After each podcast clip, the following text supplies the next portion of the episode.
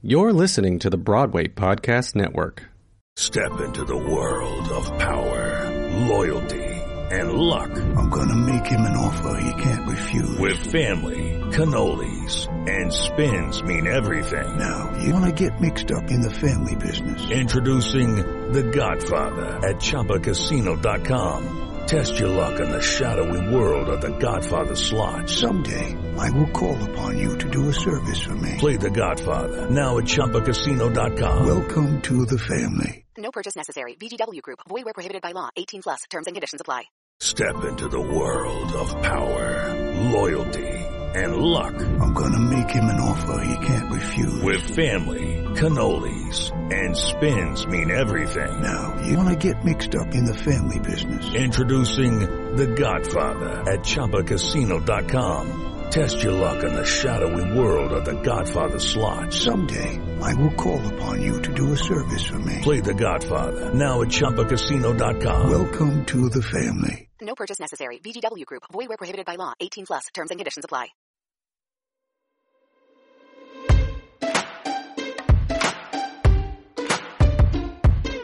Hey everyone, welcome to Thesis on Joan. I'm Holly, they, them. I'm Megan, she, her.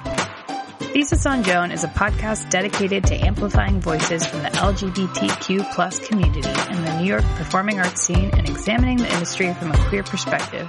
Join fan queers and theater professionals, me and Holly, as we sit down with groundbreaking theater folk, from Brooklyn cabaret performers to people backstage and on Broadway.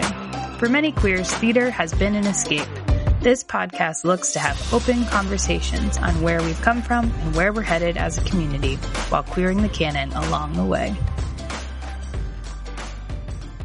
So we know there's a lot going on in the world and it is kind of a scary and anxious time for a lot of folks, especially LGBTQ plus folks. Um, so we just wanted to say we hope you're hanging in there. Uh, we're with you and we support you. Uh, and we are thinking about what we can do to take action right now and make sure uh, we're protecting our rights and the folks that we care about uh, and folks who are, uh, you know, deliberately being attacked right now. So we have some thoughts, some ideas on what you can do, and we'd love to hear from you as well on um, ways that we can help support each other. But first up, it's impossible to have missed it. There's an election coming up on November 3rd. So just a reminder, I know we probably have these dates like tattooed on the back of our hands, but registration deadlines for online, mail, and in-person voting for New York State is October 9th, and we encourage you to check your own state's uh, regulations. Absentee ballot deadlines are also coming up. You need to request your absentee ballot by October 27th, return it by the mail postmarked by November 3rd, or return it in person by November 3rd at, uh, by 9 p.m. And vote early. I know you've heard it a million times, but we need every vote to count in this election. So October 24th through November 1st are your voting uh, parameters for New York State. But dates and hours vary based on where you live. So please take a look at that. And also a side note for New York State voters, please vote for the working party's entry for Biden so that they are able to keep their spot on the ballot in the future. And if you're looking for other candidates to support, uh, we wanted to shout out again Jamie Harrison, who's running in South Carolina and who's running for Lindsey Graham's seat. Donate with your time, your money. Uh, even if you don't live in South Carolina, he could use your support. Another close Senate race is here in Arizona, where I'm visiting my parents. Mark Kelly is looking to defeat Martha McSally. Mark Kelly could be seated as early as November 30th, which would be key in our Supreme Court decision making. So if you know folks in Arizona, please encourage them to check out Mark Kelly and do what you can to support his campaign. And finally, we want to shout out actions to demand justice for Breonna Taylor. You can donate to the Louisville Community Bail Fund. And you can also call to demand justice for Breonna. We'll put more information of talking points and numbers you can contact in the show notes. Please check those out and do what you can to support. We know it's a lot, but we also know that there is a lot on the line. So, you know, choose what you can and do what's possible for you right now. And, you know, we're thinking of all of you and sending you our love. We're stronger together, queers. We can get through this. And now for something pretty different. We are really so excited to share this interview today with Azure D. Osborne Lee. We had such a fun time talking to Azure. Like thankfully for myself, the part where I thirstily asked Azure to join our book club did not make the final cut of this episode because it got cut off. but rest assured, queers, it, it, it did happen. Um, but please enjoy our conversation about books, about being a black trans theater creator, and so much more.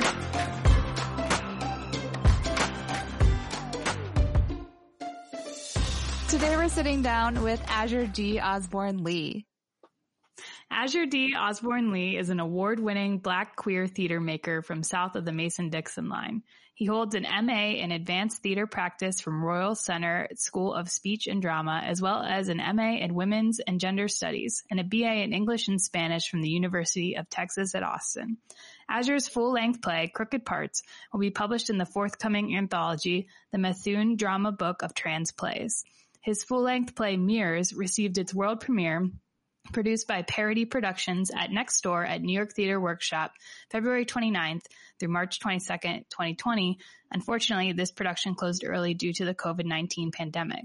Azure is the founder of Roots and River Productions, recipient of Parity Productions 2018 Annual Commission, winner of Downtown Urban Art Festival's 2018 Best Play Award, and the 2015 Mario Fratti Fred Newman Political Play Contest. Welcome to the podcast, Azure. So excited to have you. Thanks. I'm excited to be here. We usually start asking uh, our guests if you could do your name, your pronouns one more time, and how whatever you want to share of how you identify. Uh, sure. So my name's Azure. My pronouns are he and they. Um, yeah, I'm a black, queer, trans theater maker from yeah, I say south of the Mason Dixon line. I grew up in Tennessee and Texas, um, but I live in Brooklyn now. So Azure, I think one of the reasons that Holly and I were so excited to talk to you is we had tickets in hand for March 12th for the queer night of mirrors. And we were texting all day about like, what's going to happen? Really hope we're going to be able to see this show. Um, so for us and for everyone else who's supposed to join that night, can you tell us a little bit more about mirrors and the premise for the show? Sure. So the premise of Mirrors is that um, there's a teenage girl named Alma Jean Pearson. She's 17 and she has just found her mother dead in the bathtub. Um, and so she calls the emergency number that her mother has left and she doesn't know who's on the other end of the line. But on the other end of the line is this woman named Bird Wilson who lives uh, a few towns over and she is the town pariah. So she has to go live with this woman while they um, bury her mother and she doesn't really know the nature of that woman's relationship with her mother. So they're, you know, circling each other, trying to figure out like, what do you know? Like, what's going on here while navigating their grief. Hmm.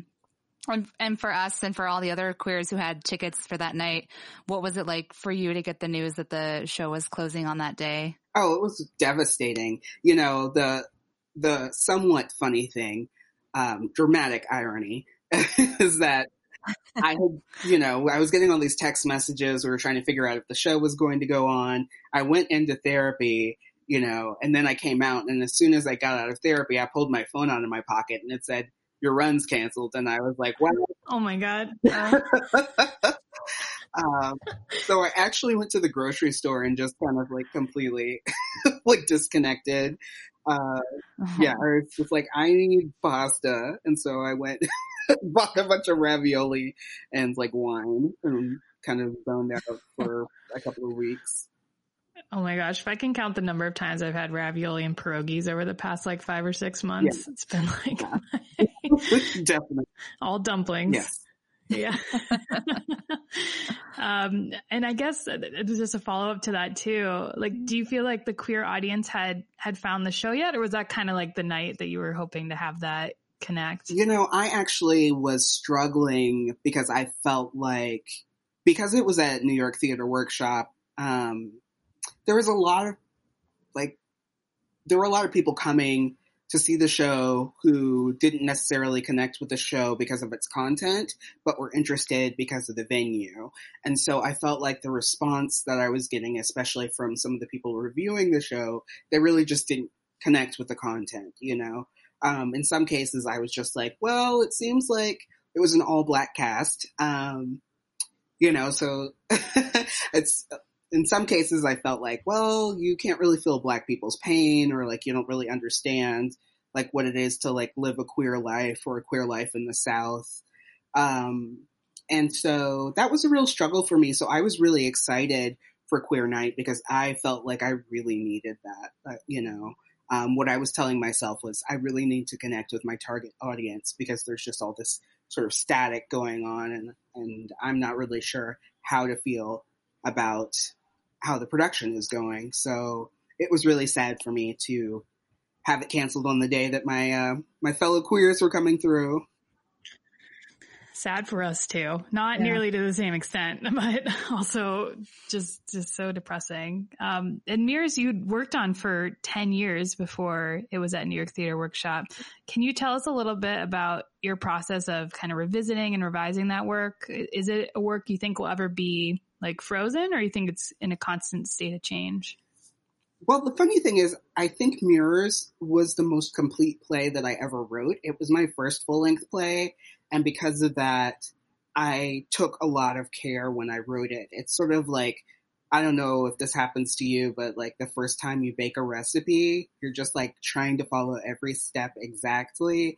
And I feel like I was just very careful with, um, because I didn't know what I was do- doing really at the time. Mm-hmm. Um, I had gotten this commission to write this full length play. I got it from Freedom Train Productions, and um, I actually spent half of the summer acting because I um I was in a show in Austin, Texas, so I spent half of the summer acting, and then as soon as that finished, that show finished, I was like, oh crap, I have to finish this play, and I don't really know what I'm doing, so. Um, I was like, uh, you know, really trying to take a long time with the characters let them speak. And um, yeah, uh, I finished it and I didn't really know what to think of it. I got positive feedback from um, Oren Squire, who was the director of New Play Development at Freedom Train Productions, and the little tiny handful of people who came to the first reading because I was just like a baby in New York City. I just moved there in 2009. And um, gosh, you know, the way that I think queers especially connect with each other via the internet and um, technology is like ever evolving. So it's funny if you think back to 2009, it's like Queer Exchange didn't exist yet, you know, which is this enormous group on Facebook, which I'm actually the admin of now um, through oh, wow. circumstances. So I am the owner of that group. But, um, but all the ways that like we sort of used to, you know, connect with each other now didn't exist in 2009. So it's just like a handful of people. Um, and it was really well received. And then I kind of just, oh, I went to drama school. That's what. then I went to London um, and was there for about a year, and I came back, and then I founded Roots and River Productions. So I just had a lot going on, and I kept writing, um, and I kind of just wrote Mirrors off for a while as like my first play. Um, you know, I feel like every like every new baby gets like all the attention, right? So then you're like, this is the greatest thing. Um, but I went to the Lambda Literary Retreat with Robert O'Hara and um, got I got a good like lecture about my like weirdo my new weirdo plays. He was like, "What is this? I don't even know what this is." Like you need to come up with something that like is more understandable. And so that um because I consider myself to be an experimental maker, so like with each play, I think I try to push the boundaries of theater more. So that really pushed me to go back and look at mirrors and start submitting that, which is sort of my most quote unquote normal play. Uh, Um, and then people were really into it, and I was like, okay, I wrote this ten years ago, so um, I did make some small cuts and some revisions, but for the most part, it is the play that it was when I wrote it in 2010. Wow. Uh, so jumping over to one of your less normal plays, uh, you describe your work Glass as a must see for folks who love blackness, sci-fi, fantasy, and new theater. Can you tell us a little bit about your relationship with sci-fi and fantasy and creating worlds for black folks in sci-fi and fantasy? Sure. Yeah. Actually, the funny thing is Glass was the play that I was trying to pitch to Robert O'Hara and he was like, what's it like? um, I was like, well, it's not like anything I can think of. Like it's it's new. Um, and he was like, "Yeah, I don't understand that. Like, you have to something, you know, like, you have to be able to kind of Hollywood pitch it in order to convince mm-hmm. producers to invest their money." Um, and I eventually I had to say, "Fair enough." Okay, fair enough. So, um, my relationship to sci-fi fantasy, you know, I was just like a weird kid. I actually called my mom this year and asked her, I was like, did you think that I was strange as a child? And she was like, yeah.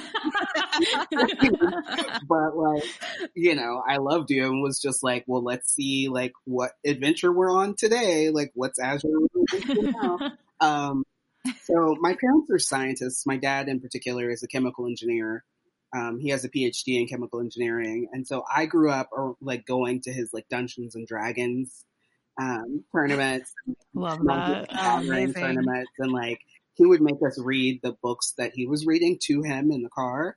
So um, because of that, I started reading Robert Jordan novels like in elementary school. So then I was carrying them around on the playground. People were like, "That's really weird. Why are you reading a thousand page core novel?"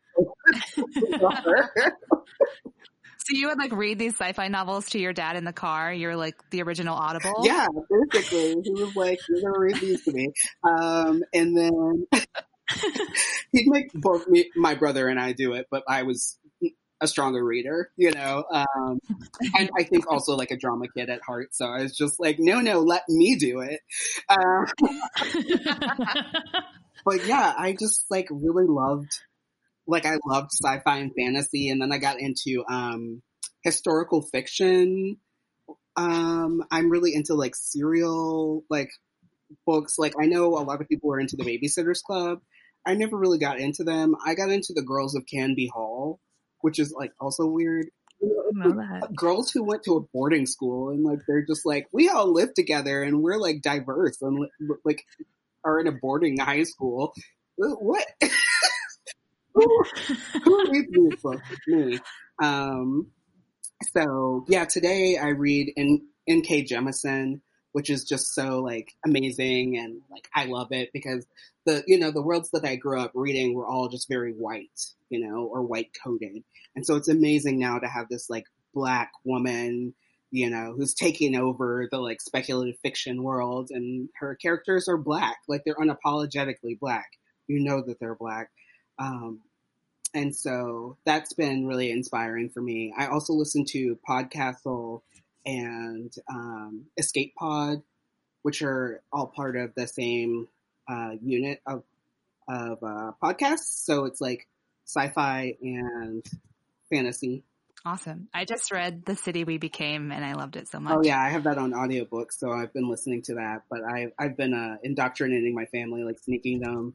So I started my mom on the uh, the Broken Earth trilogy, and I started mm-hmm. my brother on the Hundred Thousand Kingdoms, uh, the Inheritance trilogy, because like they have different tastes. So, but they're all going to meet in the middle. That's my plan. I love that like the whole fam has this sci-fi fantasy like connect though. I don't think anyone in my family I could convince to read a sci-fi book. That's awesome. Well, we're readers and the, the thing is I think it's one thing to recommend a book to someone and it's another thing to give a book to someone and just kind mm-hmm. of let it sit. And I think like also because we're in quarantine, my brother is actually in jail right now. So, you know, he reads whatever anybody sends him. So I try to send him good stuff. Um, but I think that similarly, like people are in their house houses and like, I don't know about you. I'm trying to like read what's on my bookcase. Like I purposefully pulled the fattest book off of my bookcase that I had not read and was like, "This is happening." So, what was yeah. the book? Um. Oh goodness, what is it? Uh, It's the book that the Expanse, the Expanse on the Sci-Fi Channel is based on. I can't remember what the name of this Hmm. particular book is, but I did feel a little bit tricked because it's an enormous series. You know, I read like the whole book and I was like, wait a minute, this is just like the first battle. How many books are in this series? How dare you? Wow. So yeah. But the cool thing is my dad sent it to my brother. So and my dad has read it. So a lot of times we can have these conversations about books. So sometimes I'll read things just so we can like have like family chats about like the different books that we're reading. I love that. That's a really good tactic of like giving your family all the different N.K. Jemisin books too, and then hopefully they'll like encourage each other to read all of them. Yeah, you know, one of my most cherished memories of my family is when um, Hurricane Ike came through Houston. I was living in Houston, Texas at the time, and my brother was living somewhere. Um, I was living in my own apartment, and then my parents were in their house. So I encouraged my brother to come stay with me during the hurricane. Um, but then I realized that he eats way more food than I do, and after like two days, I was like, okay, I don't have any more groceries. Like, we have to go to the parents' house. Like, this is not happening. Um, but my mom is like famous for keeping food stocked. Like, she has a deep freezer. She loves nothing more than to go grocery shopping and like find good Oh. deals. So I had to like we picked our way across the city and we had to turn back a lot because of like floods and down trees. We finally made it there. The power was out. Um, and we all just kind of like were in the living room. So for entertainment, I was like, I know we shall listen to a podcast on my phone of a story that I have like picked out. So we were all just like laying on the floor surrounding the coffee table listening to a story, you know, from my phone. And then as the food defrosted more, like my mom decided to just start grilling all the meats.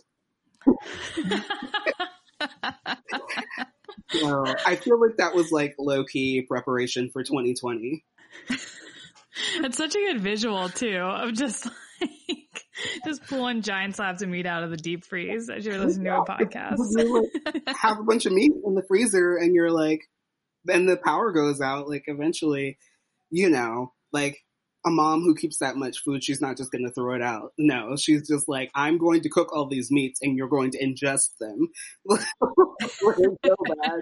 Good person to quarantine. yeah, with. exactly. Um, so yeah, Oh man, I feel I just want to keep talking about books, but I feel like I have to veer back in. Holly and I are in a book club together, and it's like we could probably just talk for a half hour about that. Um, but yeah, so getting back to theater. So what was it like when you found out you were on the Kilroy's list this year? Oh, I mean, that was amazing. I've been like wanting to be on the Kilroy's list. Like every every year I check it and I'm like, mm, mm, not yet. um, yeah, so that was amazing. Um, you know, to be included and I really appreciate that they were taking the time to recognize all of these productions um, that were canceled or interrupted because of the COVID outbreak. Um, anybody who's put up a production knows how much time, you know, effort, energy, money, but like also there's this thing about theater that really involves like spirit, you know? Um, people put so much of their spirit into the work of theater and like there's this thing where like theater kind of gives it back right? Like when it goes up and like you know it, you're like it's happening and you see your like work and it like comes back to you. It's like this circular sort of like energetic exchange. But when the work gets cut off early um, i think that that energy doesn't get to return to the artists in the way that we're accustomed to and um, yeah, it's really devastating. So to find different ways to recognize people and the work that they were doing and like have the work continue, um, I think is really lovely. So I'm very appreciative to the Kilroys for for doing this this year. Yeah, and congratulations on that too. That's awesome. Yeah, awesome. congrats. Uh, so you co-founded Roots and River Productions based on the many challenges you faced as a working artist in New York. Uh, can you tell us a little more about those challenges and ideally what support systems you'd like to see for queer artists? Sure. Um, I like to consider myself a bit of a like front runner, you know, in a lot of ways. I mean, and I don't say that in a bragging way because in a lot of ways that's very frustrating, you know, like creating something new or like, you know, being out there by yourself can be really lonely. Mhm. Um, and so as a like black queer artist, just like finding people to connect with once I got to the big city, um, was difficult. You know, I had this internship with Freedom Train Productions, which was amazing, and I met a lot of really amazing artists through there. But I will say that I was significantly younger than the people who were working on it. Almost everybody was 33 for some reason, and I was 24. Um, you know, and it's just like now that I'm 35, it's just like, yep, that's a big age difference. you know, like just kind of like being in your mid 20s is is different, you know. Um, and so like finding people who are supportive and are like down to like make things, but also like have generative like sleepovers, um, or whatever. That that was something that I didn't receive. But like when I was at school in London, I had met all these younger black queer artists who were like, "How do I art after I graduate from school?" Um, and even though at the time, well, I guess when I graduated from Central, I was um, 26, but I graduated from college when I was 20 because, like, that's what I front runner. Just because I was, I was an overachiever in high school and like kind of always. So um, I powered through undergrad in three years, and I was young for my age. I mean, for my grade when I came in. So I came out at 20 in like 2005 with like this really Wow. Oh my gosh. And I was like, what is happening? Everyone told me go to college and I would get a job. And that was not, that was not the case. And then hilarity ensued. So I feel like I was able to just kind of like take these artists under my wing and say like, okay, keep making work. One of the things I've noticed is that when people come out of undergrad, a lot of times it's like coming straight out the womb. Like you just don't, it's the first time you're in an uncharted part of your life and you're just like, what is happening? and a lot of times people stop making work because they're just trying to figure out how to pay their bills. Um, so yeah, just like being around and like connecting them to each other and like resources mm, all in one place is what I did. Yeah, awesome. And so what's next for Roots and River Productions? So Roots and River Productions, now we're more of a producing body. When I first created the company, we were more of a mentorship body and we had two cycles of mentorship. I think that was really, um, you know, that's what we needed to happen. And then I think like anybody who's ever created something or like a company that's needed to pivot, it can be really difficult. But um, what I realized was that I wasn't feeding enough energy into my own work as an artist, uh, and that just needed to happen. You know, um, I was also going through my Saturn return and like like a gnarly sort of like queer breakup, and so I actually ended up like pack like buying a Volvo and like packing it full of stuff and driving it across the country in a really dramatic manner. Uh, see crooked parts. That's my background. Uh, and when I came back, I realized that yeah, um, I needed the company to be something that supported my work as an artist, and um, and like all my mentees that kind of graduated, you know, like they either went on to grad school or like were making work and gone on to residencies or like in other ways that kind of stepped away from the company. Um, and I realized like, yeah, okay, it, that has served its its function. So now we produce the work of Black, queer, and trans artists, primarily theater, but um, I love a cross, so sort of like a cross disciplinary um, collaboration. So yeah, we've got some core artists, and um, one of the things that Roots and River Productions does do is kind of step in and make sure that everybody is being appropriately compensated for work. Um, as we know, like not all projects are offering appropriate compensation, and so Totally. yeah, it exists in the support capacity like that, but also, you know, we produce workshop productions and readings and, and whatnot. Wow. So you do that advocacy work for productions outside of Roots and River? Well, yeah. So basically, um, yeah, I make sure that if I'm working on a project, I don't ask people to work for free, basically, full stop. So if I believe that a project is in line with sort of like what needs to be happening, but they don't necessarily have the budget or I can't pull the resource from there, I will pull it from Roots and River Productions and make sure that, you know, the artists are getting the support that they need. Because uh, above all, I believe in supporting um, artists, and that's one of the reasons why I have so many collaborators these days. You know, like I really do have oh, tons of artists who I could, you know, call upon to work with me, and they're they're totally down because they know that I'm not going to be like, hey, how about this pack of saltine crackers? You know, they get some stipend. And speaking of your collaborators and, and the artists you've been working with, um, what kind of queer theater representation do you want to see? And it sounds like that you're trying to help create. Um, yeah, I want to see queer theater representation that looks like my world, you know, like that looks like the, I mean, the people I spend time with, like, I think as a queer person, you know, you spend time with like lots of trans people and like people of color and like other queer folks who have like rad ideas and like come from different backgrounds. And um, it's really disappointing to me when I go see work um, on stages that doesn't sort of connect with that. You know, like I don't think that every single production needs to be that, but if it's going to be my work, then that's what it's going to be.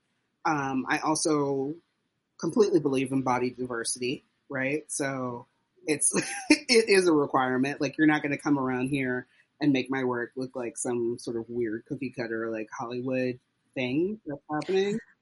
like we're gonna have people of like different genders and like different like body sizes and like different abilities, et cetera, et cetera. And like, yes, like fat people get to be like the love interests. And like, um, I think that's one of the most powerful things about mirrors is that like, you know, we've got this like fat butch lesbian who's like the love interest, you know?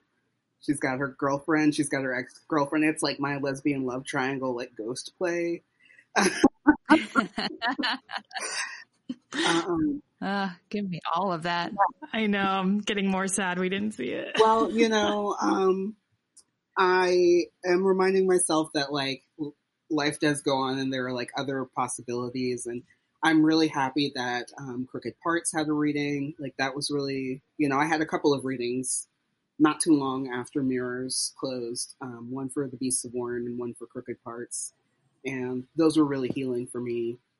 Um, but yeah, in my world, like there are always trans people, just like there, you know, like around. Um, straight people are there too. I think that, um, but they're the straight people who are who are down. You know, like they don't have to know everything already, but they have to have an open spirit, you know, and like be down to learn. Um, what will get you fired is, you know, having some sort of prejudice or just like not being ready, right? Um, because it's just like, I mean, I am a trans person, so there are going to be more trans people working, so with me. So if you can't deal with that, then this isn't the right space for you. Uh, yeah, I wish that was every space. Right, but I think the the great thing for straight people is first of all their like minds get expanded, like they learn all sorts of stuff, like including like tea, like gossip. They learn like all sorts of stuff that they wouldn't into. um, but also they get to be themselves, like completely and wholly themselves in a way that like they wouldn't necessarily get to be in, you know, just like a heteronormative space. And I think for, for them, that's a, that's a blessing, you know?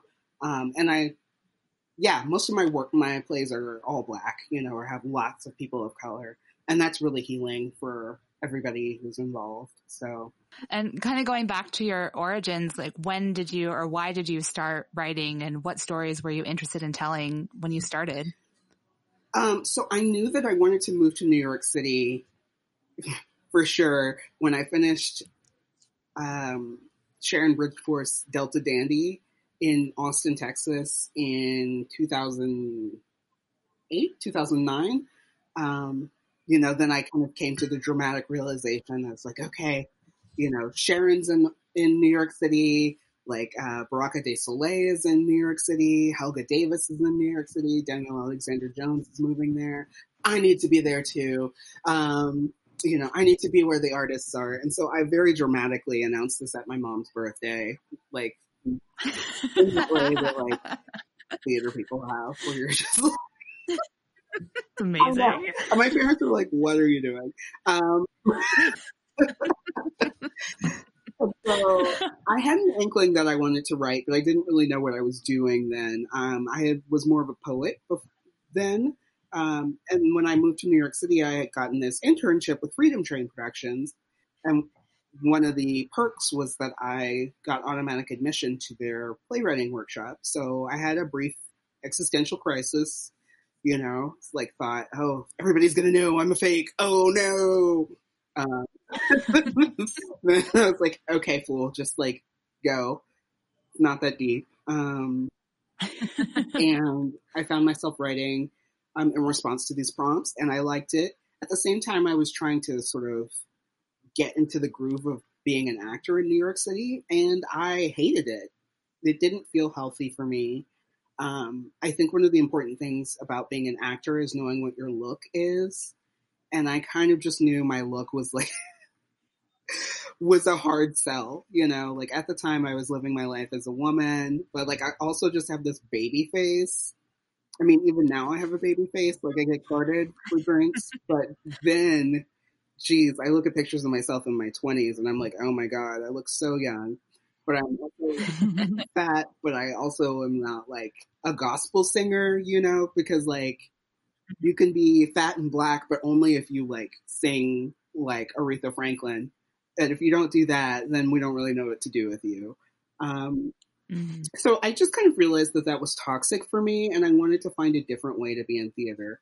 Um, my wish when I moved to New York City was to have a life in the theater. When I moved to New York City, I realized that that was not nearly specific enough. So, um, but I started writing, and I found like I found that it felt good, and I wanted to keep doing that. So I focused on writing, and um, and I will say that it allowed me to stay in the theater, especially as I transitioned. Um, you know, and there was still a place for me. With the Lucky Land slots, you can get lucky just about anywhere. This is your captain speaking. Uh, we've got clear runway and the weather's fine, but we're just going to circle up here a while and uh, get lucky. No, no, nothing like that. It's just these cash prizes add up quick. So I suggest you sit back, keep your tray table upright, and start getting lucky. Play for free at LuckyLandSlots.com. Are you feeling lucky? No purchase necessary. Void where prohibited by law. 18 plus terms and conditions apply. See website for details. It is Ryan here, and I have a question for you. What do you do when you win? Like, are you a fist pumper? A woohooer, a hand clapper, a high fiver. I kind of like the high five, but if you want to hone in on those winning moves, check out Chumba Casino. At ChumbaCasino.com, choose from hundreds of social casino style games for your chance to redeem serious cash prizes. There are new game releases weekly, plus free daily bonuses. So don't wait. Start having the most fun ever at ChumbaCasino.com. No purchase necessary. Group. Void were prohibited by law. See terms and conditions. 18 plus. So as I was doing some internet stalking on you in a Daily Beast article, you said that uh, a season is more than enough time to make a change at a major arts organization. So we'd be curious to hear what steps towards change you're most anxious to see enacted by these organizations. You know, I'm kind of cackling internally because I've seen some articles about like, oh, with like changes coming, like people are stepping down, people are getting fired, and I'm like, yeah, that's what I've been saying the whole time. Somebody wrong fired. Like, if you really want to make a change, then you need to give me your job. You know, um, I'm an arts administrator. I have been an arts administrator for many years. I have the temperament of an administrator for sure. I'm a Virgo. Um, but I also have the resume to back it up. Thank you very much. And um, so I think a lot of the times, like when people, when you bring things up and you're like talking about diversity, people kind of assume that you don't know what you're talking about. Um, you know, it's just like, well, you don't understand about budgets. And I'm like, I understand that it's currently FY21 and uh, you said you were going to make a change and you're like, now it's FY21 and you can do that, you know? So, um, because ultimately it's all about where you, your budget, right? Like that's grant writing 101 or mm-hmm. producing 101. It's all about your budget. You've got your blue skies budget and then you've got your real budget, right? But what's in your real budget is what you actually think is important. And that's why I say I always pay people, you know, like you put it in the budget, you will find the money for it. So if you just say, well, we can't afford to pay anyone and you put zeros in there, that means that actually you think it's acceptable not to pay people. Right. But if you say that we're going to pay them a stipend of X, Y, and Z and you put it in your budget, then you will find the money to do it or you will find that that uh, production is unsustainable, right? So I think in the same way with organizations, your budget, your mission, like those are the bottom line things. Those tell you what is actually important to you. And if you're not living up to your mission, or if your mission needs to be updated, then those things need to happen. I mean, people act like their boards don't meet. They're, they act like they're working on things like mm-hmm. every day. It's just ridiculous, you know? So I'm really happy to see, you know, people shuffling around, people, you know, like stepping down, other people being promoted. I still want to see um, more black people in leadership, more black queer people in leadership, um, more trans people in leadership, right? And not just your white trans men, right? Because when you are putting on a white mm-hmm. trans man, a white trans man, when you're putting on a white trans man, you are putting on a white man, right? So when we remember that New York mm-hmm. Times article about how trans writers are doing it for themselves, it's time for them to like let their voices be heard. And it was just three white trans men. That's just three white dudes. You're not doing anything mm-hmm. new. right? So I mean, this is especially why it's important that we need people like with the um, the liberal arts degrees, you know, and and with the or or not even a degree, but like the experience, right, of organizing and working with people. Um, just having experience in STEM is not going to get you there. Just being an accountant who looks at numbers and thinks the status quo is okay, that's not going to get you there. Um, and frankly, um, and frankly, it's not acceptable, you know, anymore. Yeah, this this blends beautifully into our next question. Like as an arts administrator, there can often be a divide between the artists and the administrators. And how do you bring your artistry and your identity to admin work? I always think about my experience of being an artist when I'm an admin and vice versa. um, so when you're an admin, you can't just be a robot right? When I worked at Brooklyn Arts Council in the grants department, one of the first things that I was given to do was to close previous years, meaning I needed to get grant reporting in. Well, then you have to ask yourself, why are these artists not submitting their grant reports, right? There's any number of reasons why grant, why artists aren't doing it. They haven't finished their project. They don't know how to submit the report. They're feeling overwhelmed. They don't know how to use computers, etc. And um, that was a little difficult for me at first, I'll admit, because I can be very literal and like rigid.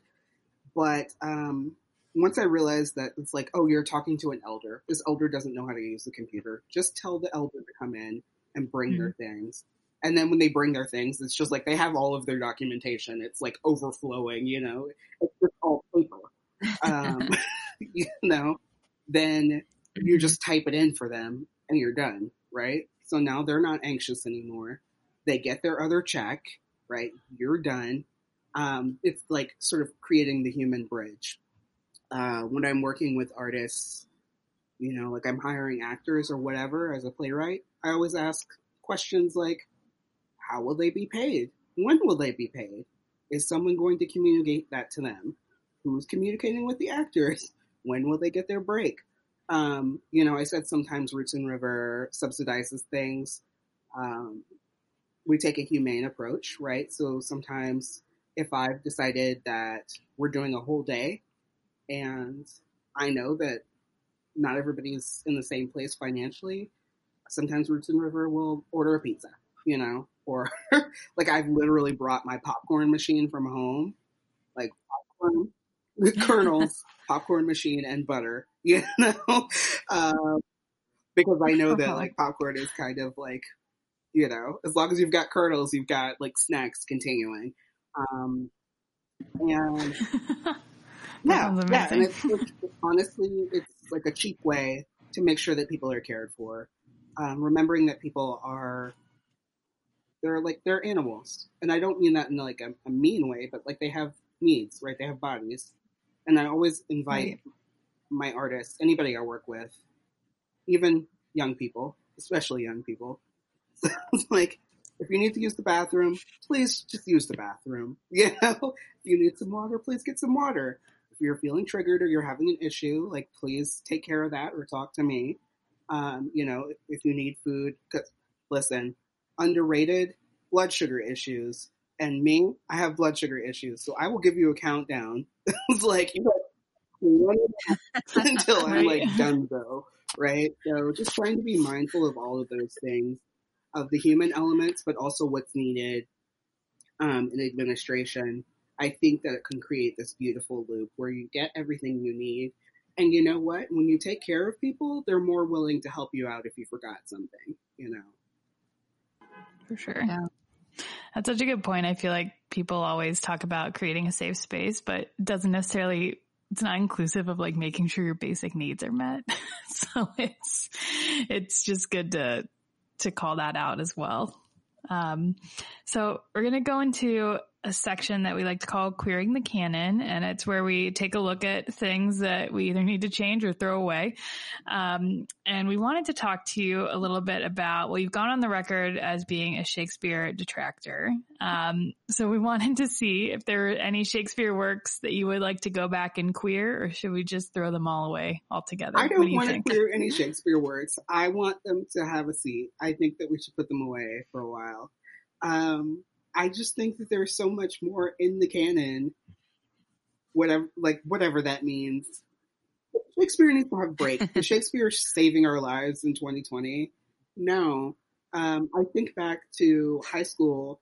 Every year we had at least one Shakespeare, you know, work that we had to read every year, and I could probably name all of them actually. Uh, freshman year it was Romeo and Juliet. Sophomore year it was Julius Caesar let's see, junior year. Ooh, I don't remember that one. We did Merchant of Venice junior remember, year, and I don't remember senior year either. Yeah, but um, I do remember Julius Caesar because it was so. What they asked us to do was so ridiculous. That it's stuck in my head to this day. We had to memorize that famous speech, right? We had to but do that too. they had us write it down, like from memory. Why? What is that?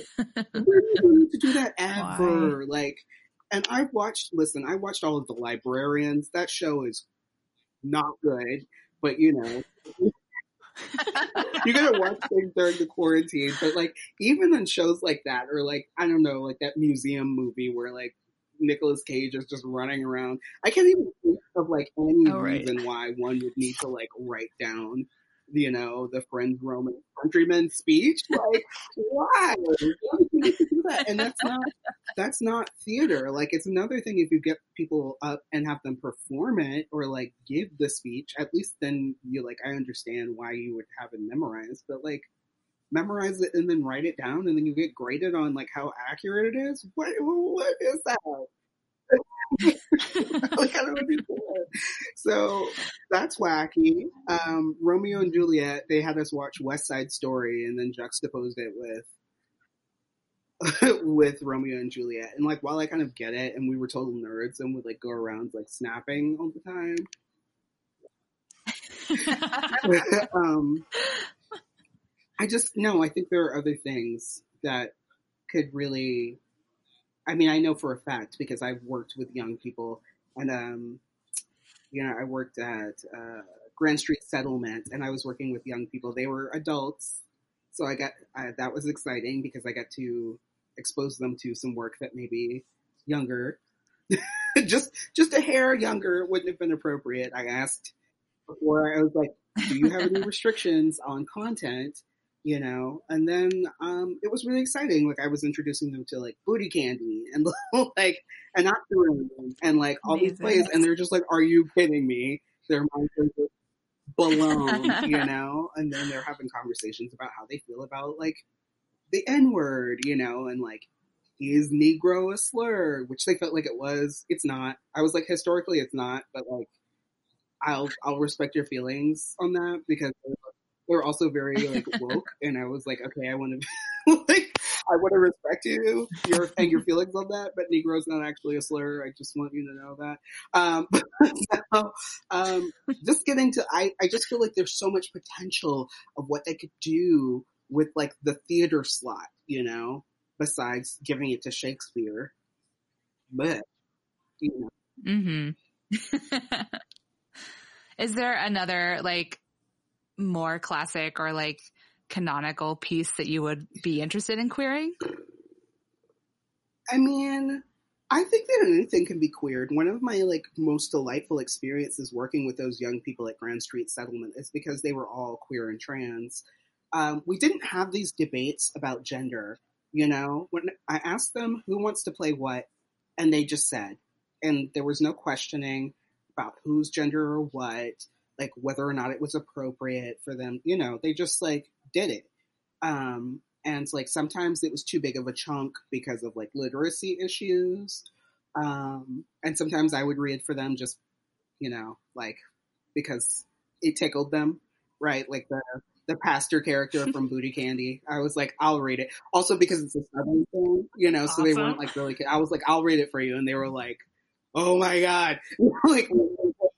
But um, yeah, I really like honestly moving forward teaching text. I I really want to like queer anything. So it's just like yeah, you can play any character. Like as a little like kid, I was just like I could play anything. Don't you limit me, you know? like, I'll play girls. But like my favorite, my first role was I think Squire Trelawney in Treasure Island. Um, I was a boy, but they were like, okay, you can be a girl. But also, I was the voice of every man thrown overboard. Like I had this like, manly like yell that I would like yell from that stage every time. That's awesome. It was super queer, by the way, but like at the time, I was just like, it wasn't queer to me. I just like didn't want anybody limiting what I could do in theater, you know. That's amazing. Uh, okay. Um, so our next section is called Queer Culture Rex. So outside of theater, you know, you've talked about books a lot, but are, what are your other queer culture Queer indulgences? cultural indulgences. What do I? I mean, oh goodness. Um, you know, I started watching The Worst Cooks in America, and I, I'm like kind of obsessed. Now I can't remember her name. What is her name? Anne. Oh God, I'm gonna look. Yeah, with, with the hair. yeah, I don't know her name either. Anne Burrell. There we go. Okay, I'm going to start that again so I don't sound. So I started watching The Worst Cooks in America, and I'm like a little bit obsessed with Shan. Uh, I can't say that with Chef Anne Burrell. First of all, she's a Virgo. I figured this out, and I was like, "Oh my god, she's a Virgo." but she also has this like queer hair. I mean, she has like tattoos. Like there's, it's just, it's great. And um, when people hold their knives incorrectly, she colors on their finger with a sharpie. So I'm kind of obsessed with that. But I, feel like I've also been learning some skills from her. Like as she berates other people, I'm just like, oh my god, come and berate me. Oh, I need yeah, to watch this on, now. um, it's on Hulu, and yeah, I mean, it's it's also just lovely because this is this is my queer thing. I feel like I watch any reality TV show, and then I'm explaining to you the emotional impact of it and why it's really important and deep, like the work that's happening. Like any, any like I'm just like, yeah, you know, it's really deep. Like, so Worst Cooks in America. I mean, it's just really moving how like these people have they have these anxieties. Like people are just like afraid of the kitchen or like haven't learned any skill whatsoever. There are people with like kids, you know, and you're just watching them like conquer their fears. And she's just kind of this like queer mama who's just like, no, you're doing it wrong, but also like loving when they need it. And then they like learn all these skills and they're so proud of themselves once they make it towards the end. Like their loved ones come in and then they're making gourmet stuff. It's Aw. really like human evolution and like an emotional process. And I'm over here like dissecting it, like, oh my god, I can see their character arc. Oh, love that. Happy Yeah, endings. For sure. So like that's something event. I'm just like That's watching a lot of cooking shows. What else do I like? I like mystery shows. I was watching a lot of murder shows, but I kind of got over that. Um because I like the mystery element. You know, I like things that are complex. If I can see Mhm. um if I Mhm. can watch something and not see where it's going, that's pretty amazing to me. Speaking of which, Dirk Mm. Gently's Holistic Detective Agency, amazing. It's based on I Douglas I Adams books. that. I forgot all about Douglas Adams. He wrote The Hitchhiker's Oh, yeah. Guide to the Okay. Galaxy. Right. He wrote all this like crazy stuff that's like bonkers. and so there's this TV show that's based on this work of his, and it's just like it's crazy. It's also on Hulu. There are two seasons, and it's just like it's queer, it's weird. Things are blowing up. Like there's like animals and other animals. They're like talking to like dogs, mm-hmm. and like there's people with pink hair running around. I don't know what's going on. It's amazing. oh, I, Yes. that sounds right up my alley. I Yeah. want Yeah. to watch that. Sounds great. okay, so I have a lot to watch now. Um, we talked a little bit uh, about Roots and River earlier, but could you tell us a little bit? Um, can you tell us how people can donate or contribute time, or what we can do Sure. to support? So, um, Roots and River Productions has a website. It's rootsandriver.com. That's rootsandriver.com. And people get a little confused, but it's roots, plural, river, singular. Um, and yeah, basically you can donate there. Um, we're always looking for people who can do sort of a sustained, um, donation. So like monthly, but like one-offs are great. Uh, yeah, we do we do some rad things, you know, like we like to try to make sure that our um, disabled members like make it home, you know. So sometimes we buy gifts, gift cards for um, cab fare for our members, etc. You know, shooting for the the future of theater. yeah, everyone check them out. And how do people Um, follow so- you online? I my website is Azure Osborne Lee with no hyphen dot com. Um, really, if you like type Azure Osborne, blah, you know, like I'll pop up. I'm the only one. So I do Google myself periodically to make sure there's not unsavory bits on the internet because I, I don't have any plausible deniability. I'm also on Twitter as Azure Deezer. Um, so that's my first name, A Z U R E D E E Z U R E. Um, and I'm on Instagram as the Switch Witch. Amazing. what a great handle. I'm handle! always Oh my really God. embarrassed, but I've never changed it. So Never do. Yeah, you're not. Don't have to be embarrassed with this group. That's for sure. That's awesome. Well, well, thank you so much for talking with us today.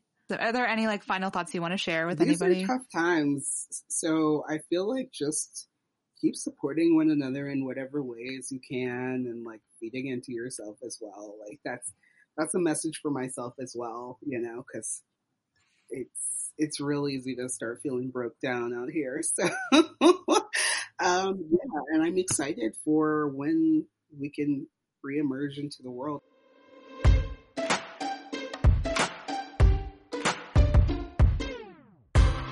Thanks so much for listening. If you like what you heard, please rate and review us and share us with your friends. We'd love to hear from you if you have any queer culture recommendations or other ideas about how to queer the canon. You can call us and leave us a voicemail at 845-445-9251 or email us at thesisonjoan at gmail.com. And you can follow us on social. We're on Instagram and Twitter at Thesis on Joan. Until next time, keep it queer. Not that it'd be that hard for y'all to do.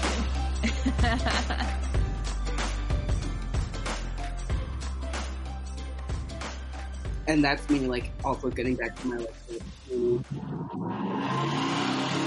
Whoa. Holly, what are you doing over there? we have some like motorcyclists who like to zoom by, but yeah, I'm always like, there's a ghost, there's a ghost in the machine. But you know, that's cool. That's, that's cool too. Um, especially when I start thinking about theater, because I think theaters are some of the most haunted places in the world. Like that's why we won't even name certain works. And like, you know, I also have really strong feelings about rituals that are built into theater because it's like, what's the difference between a ritual and like pretending you're doing a ritual? Hmm. So I feel like people be mm. doing witchcraft and whatnot on stage, and then they don't clean it up properly. I feel like they're just ghosts flying around. But that's a different matter. Hey, it's Leslie Odom Jr. here on the Broadway Podcast Network to tell you about the Rise Theater Directory, a program of Maestra Music. Rise is a national online resource designed to connect and empower backstage and administrative and creative theater professionals from underrepresented backgrounds. If you work or aspire to work in the theater community, this can help you find your next project. And if you hire theatre professionals, search the Rise Theater Directory to find your next team. Create your profile now and get more information by visiting risetheatre.org. That's theater with an R-E-R-I-S-E-T-H-E-A-T-R-E dot org because only together we rise. Judy was boring. Hello. Then Judy discovered ChumbaCasino.com. It's my little escape. Now Judy's the life of the party. Oh baby, mama's bringing home the bacon. Whoa, take it easy Judy. The Chumba life is for everybody. So go to ChumbaCasino.com and play over 100 casino style games. Join today and play for free for your chance to redeem some serious prizes. ChumbaCasino.com. No purchase necessary. Void where prohibited by law. 18 plus terms and conditions apply. See website for details.